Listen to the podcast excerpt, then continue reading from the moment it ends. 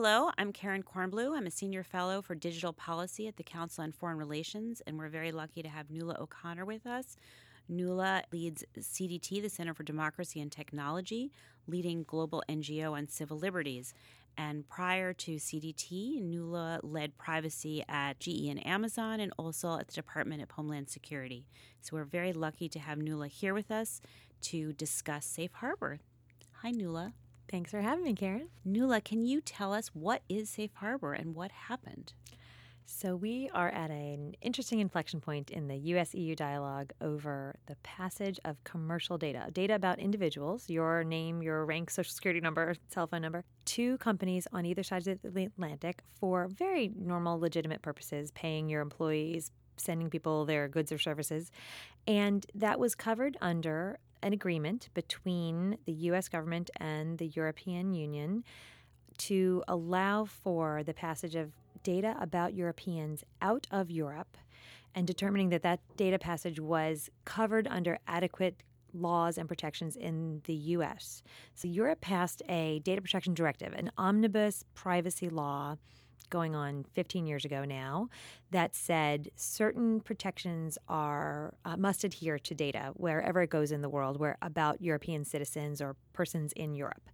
And the initial reaction was that US law is inadequate under those analyses that there isn't adequate levels of protections of principles like proportionality, meaning does the company take the amount of data it needs to complete the transaction and no more? Or transparency or data minimization. Does company A get rid of the data after it no longer needs it. Um, these are fundamental principles enshrined now in European law. They are reinforced through the human rights laws as well as the privacy laws in the member states as well as at the Europe wide level. And in fact, Europe is in the process of re examining that Europe wide directive to enshrine it in permanent EU wide law. The US has sectoral laws, laws on health privacy, on financial privacy, even on kids' privacy, but we do not have one single law we can point to. And we do not have a federal privacy commissioner, a single point of enforcement at the federal level, or at least that's the perception in Europe. Let me push back right now on what I've just said. We have the Federal Trade Commission, we have states' attorneys general, we have private rights of action, we have a heck of a lot of enforcement actually in the United States, but we do not have a model that looks a lot like Europe. And so the U.S. was deemed inadequate under that uh, 1990s uh, Data Protection Directive. And the U.S. Commerce Department and the Commission went about negotiating an agreement that allowed for the legitimate data transfers of companies who agreed to be bound by these safe harbor principles that uphold European law wherever the data in the world went. So, getting on to 15 years later, a young Austrian graduate student named Max Schrems decided that he was uncomfortable with his Facebook profile ending up in the hands of the U.S. federal government under the perceived or real data flows between U.S. corporations and the U.S. government that were revealed post Snowden, and took a case alleging that this complaint to the Irish Data Protection Commissioner because Facebook EU is based in Ireland. The Irish Data Protection Commissioner actually said she thought Facebook was fine, and he appealed that decision to the European courts. Finally, upon final appeal, the European Court of Justice agreed with Schrems and said because Facebook is based in the United States and because the U.S. law on surveillance is so broad, shall we say, um, we, Europe, and the European Court of Justice feel uncomfortable with our citizens' data going there. We feel that the protection levels are inadequate, notwithstanding the safe harbor, and thus we find the safe harbor accord invalid because we feel it did not adequately hold up European data protection principles. That's fascinating. Thank you for giving us all that background. Tell us, where do you think things are going to go from here? There's been a big outcry from the private sector. The U.S. government has said that it's going to redouble efforts to complete the next round. Where do you see things headed?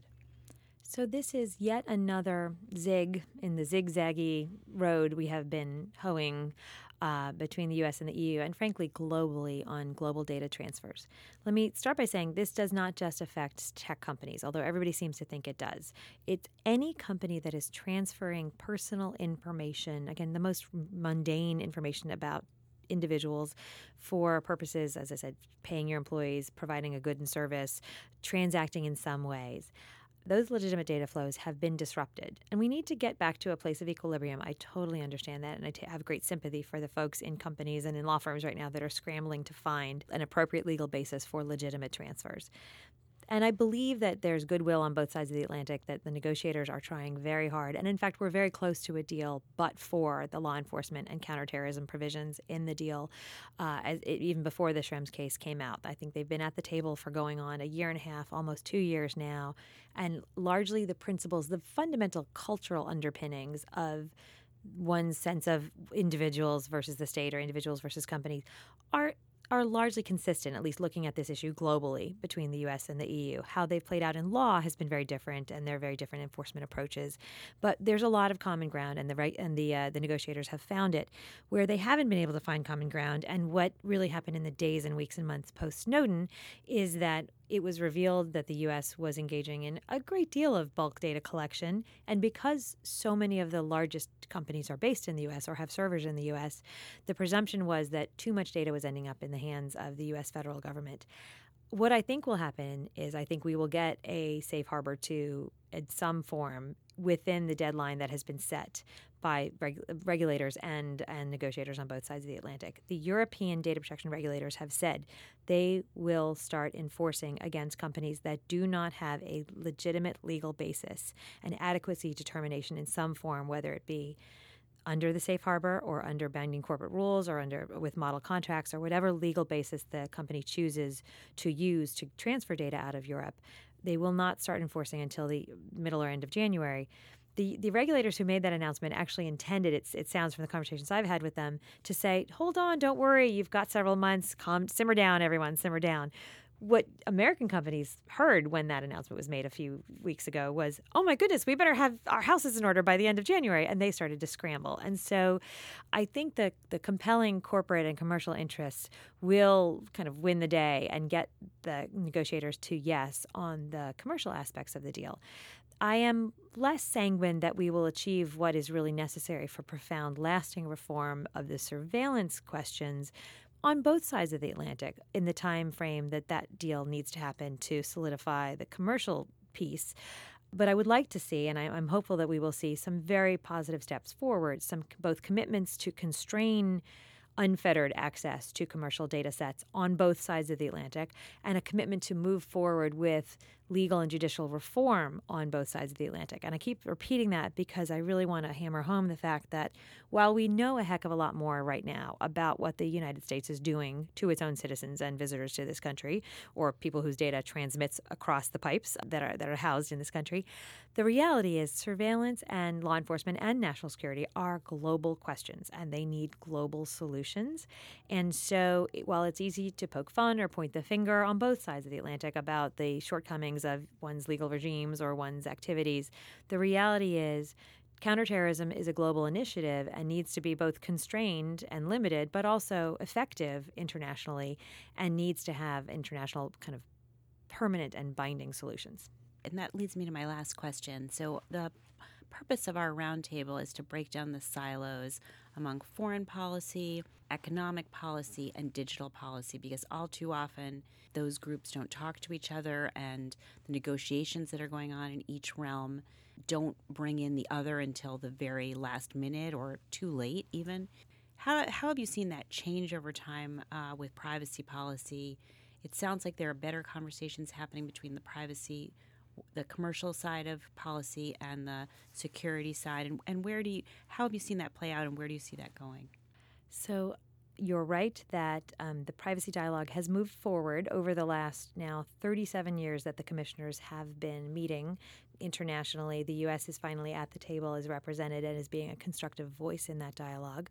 But you're right. I think it's time to reach outside this little community of experts in privacy and data protection. First of all, the negotiators at the table for Safe Harbor 2 have wisely included their law enforcement and counterterrorism counterparts from their own side of the Atlantic, which is incredibly important and necessary, since frankly, the data protection officials in Europe and in the U.S. do not necessarily have ambit or, or um, what's called competence on the, U- the EU side to regulate or constrain law enforcement and national security. But even more, I'm I'm really in search of a solution. You're right, Karen, that goes beyond privacy and data protection circles to whether it's trade, whether it's international diplomacy.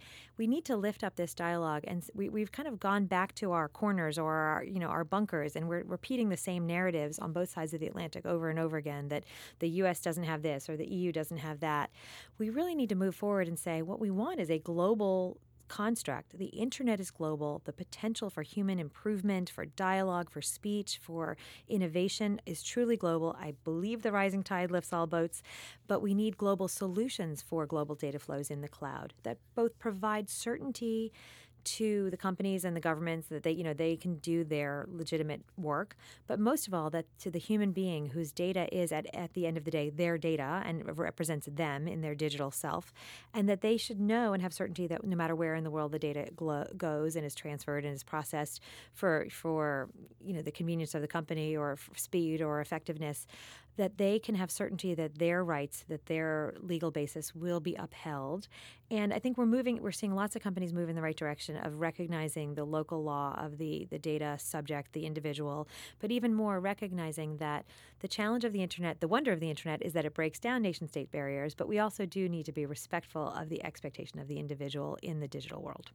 Thank you for sharing your perspective, Nuala O'Connor. We appreciate uh, your participation in this podcast. Thank you, Karen.